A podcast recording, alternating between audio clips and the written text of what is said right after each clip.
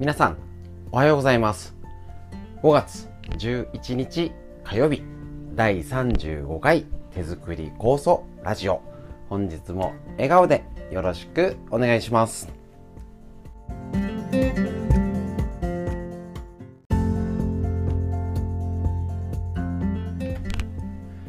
はいそれではゴールデンウィークを明けまして皆さんいかがお過ごしでしょうかね？なんか仕事休み疲れでなんて方もいるかもしれないですしなんか片付け物結構頑張ったら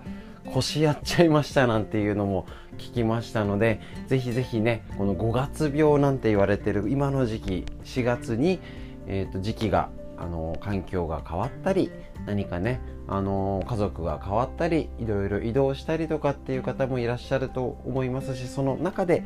季節の変わり目、ね、天気がなんか暖かいんだかね涼しいんだかありますのでぜひ気をつけてお過ごしください。それでは今日もよろしくお願いします。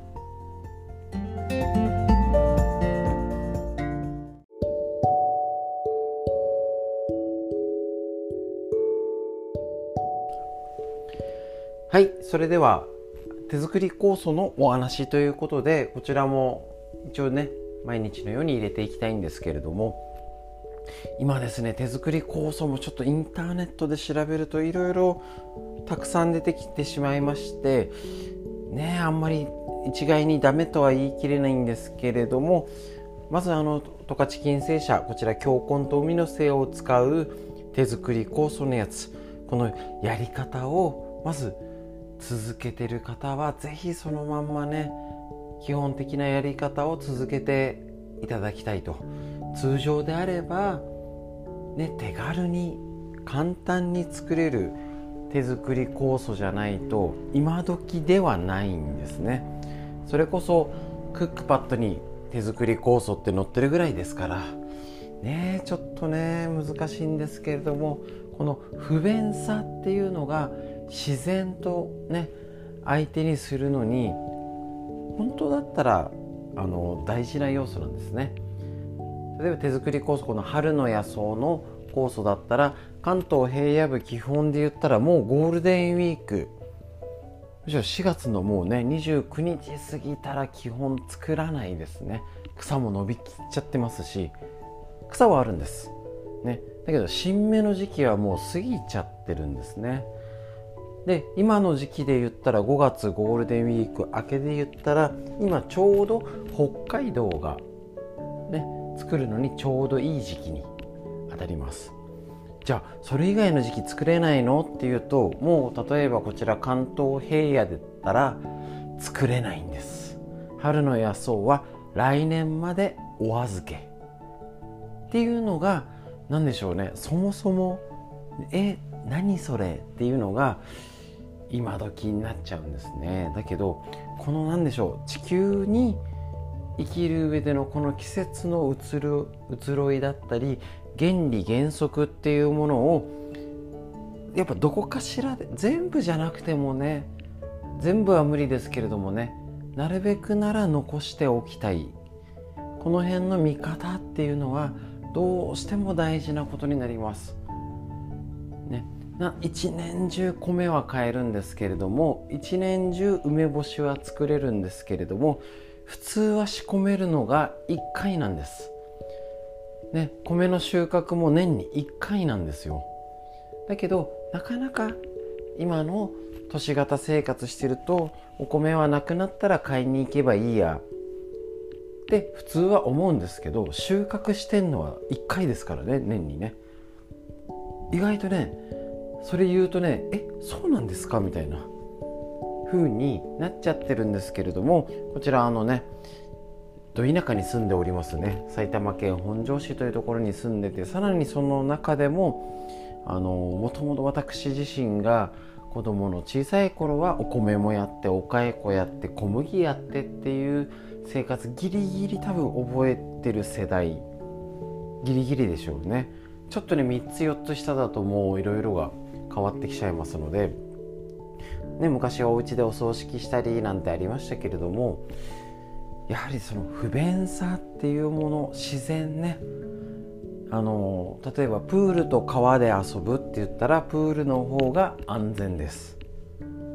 だけど川の方が危険は伴うけど楽しみが違うというか学べることが違うと同じようにやっぱりあの作られた都市型の生活の中でもちろん安全って大事なのでうちなんかも川よりもプールを選んだりっていうのはもちろんしちゃうんですけれどもやっぱりそういう例えば川の大切さだったりね。ひねれば火は起こせますけどバーベキュー今ねあるとゴールデンウィークめっちゃバーベキューしてる人たくさんいたんですけれどもやっぱり火を起こすとかっていう不便さの中に大事なものってあるのでこれからの時代はうまく両輪を持つっていう考えが大事だと思います。便利なものは上手に使う。だけどなくしちゃいけない。昔からの大切なものもあるよね。だけど昔のまんまをそのまんまを真似しろってのは到底無理です。なので是非この手作り酵素を通じて昔の大切さえー、春また来年なの？みたいな。梅の時期青梅それしかできないの？みたいな。ね。え一年中青梅飲んじゃいけないの？とか。え季節なんかちょっと面倒くさくないですか？っていうのも大事な、ね、地球上に生きるもうぜ、ね、季節があるって絶対の、ね、原則になりますのでそれを忘れちゃいけないための手作り酵素。っていうのも大事な役割になると思いますのでこちらですね。不便なんですけれどもぜひぜひその辺大事なことをねあのー、きちんと頭の片隅に置きつつ今の便利なものも上手に使って家族が健康になるようにということでぜひ手作りこそ活用してみてください。以上になります。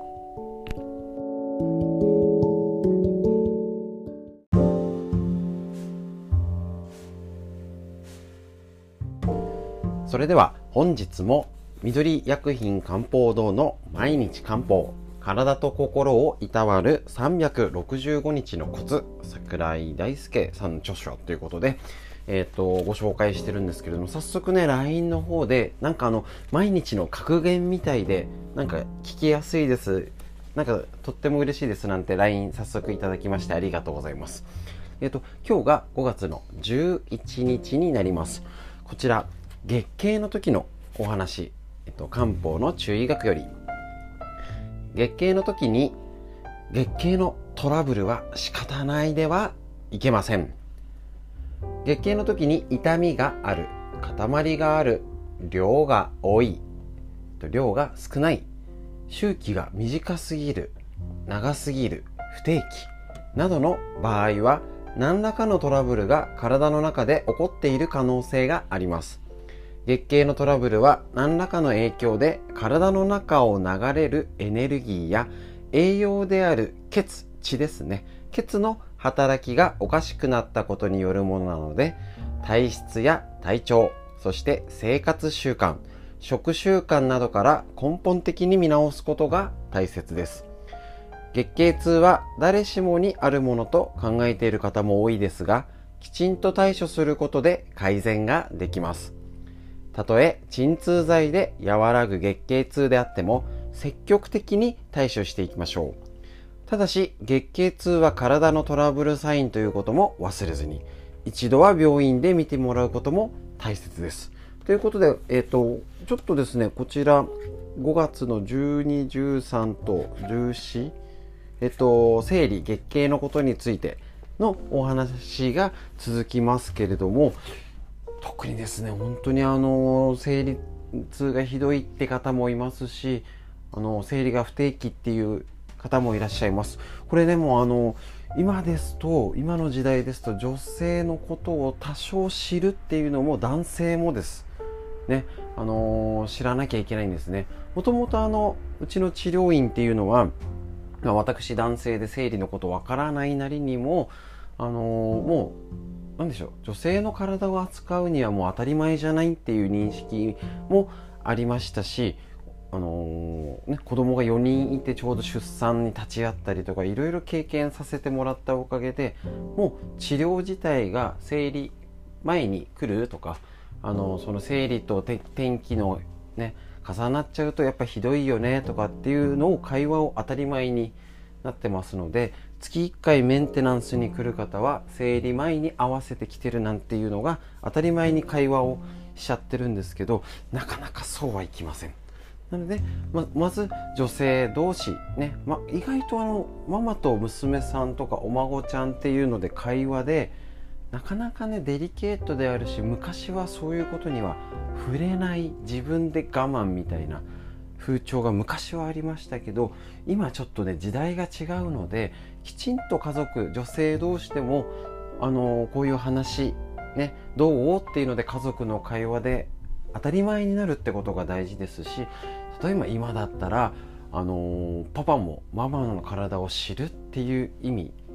ね、あの娘さんとの会話をしろってまではならなくてもそういう知識を持ってる持ってない理解があるってことは今の時代もうね必要なスキルになってきます。のであの別にね口に出さなくてもそういう女性の問題がある。っていうことはあのいろいろ今ねあの男性の問題女性の問題トランスジェンダーなんて世間もね賑やかしたりとかしておりますのでその辺の知識っていう意味でも女性の体のことは是非男性も知らなきゃいけませんし女性同士でなかなか言いづらいこともこういうのをねきっかけにお話し合いできるかなできると家族の健康につながりますので是非ちょっと何日か続きますのでなかなかねだん、あの、男性がこういうのを聞く機会もないと思いますのでこのラジオ手作り酵素ラジオということで是非一緒に聞いたりあのあ別で聞いてもいいですしね。あのかいあのー、ぜひちょっとねこんなことも覚えておくといいと思います。以上になります。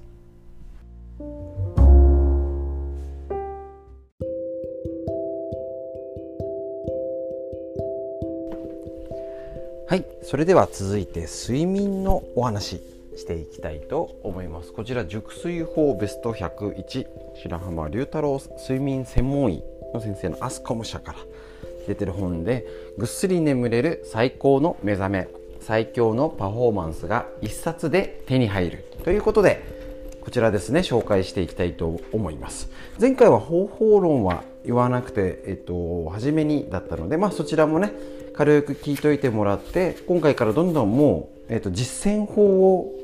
どんどん紹介していくね一個ずつ紹介していきます。今日一つ目。太陽光は最強の覚醒スイッチだ。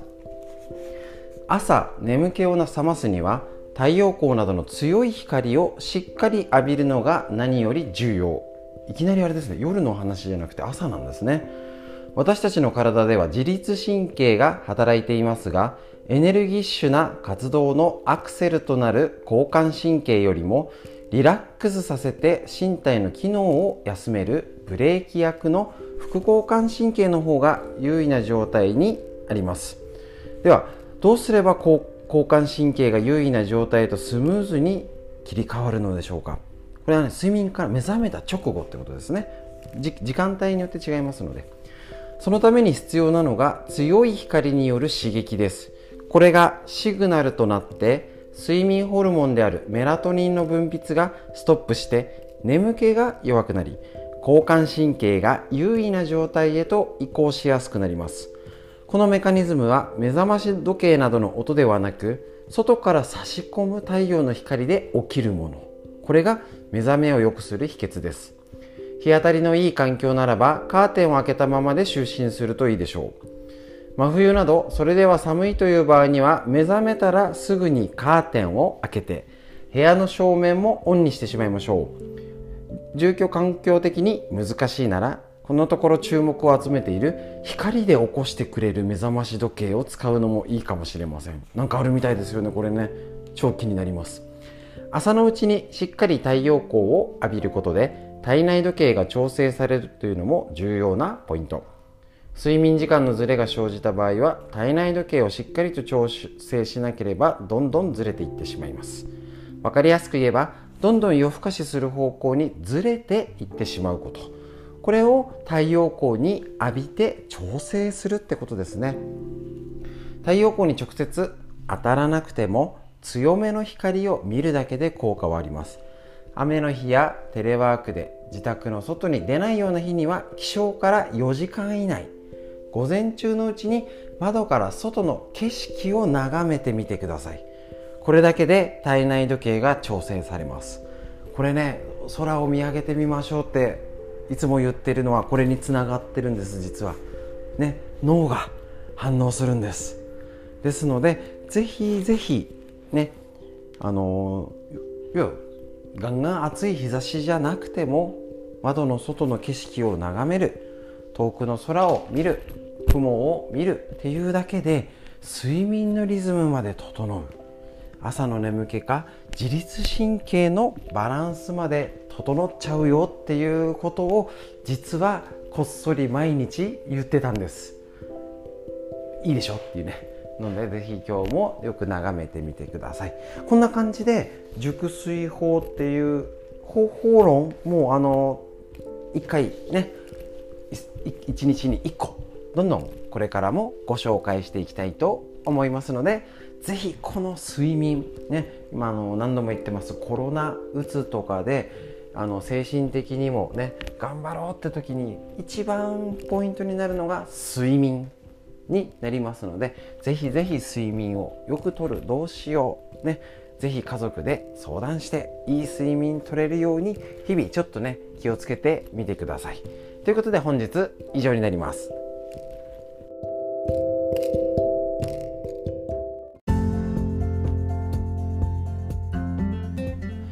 はいそれでは本日もいかがでしたでしょうか？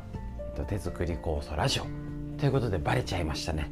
えっ、ー、と今日の空の色はどうでしょうか？雲の色はどんな雲が流れているでしょうか？この見るね空を見上げること太陽の光を浴びること。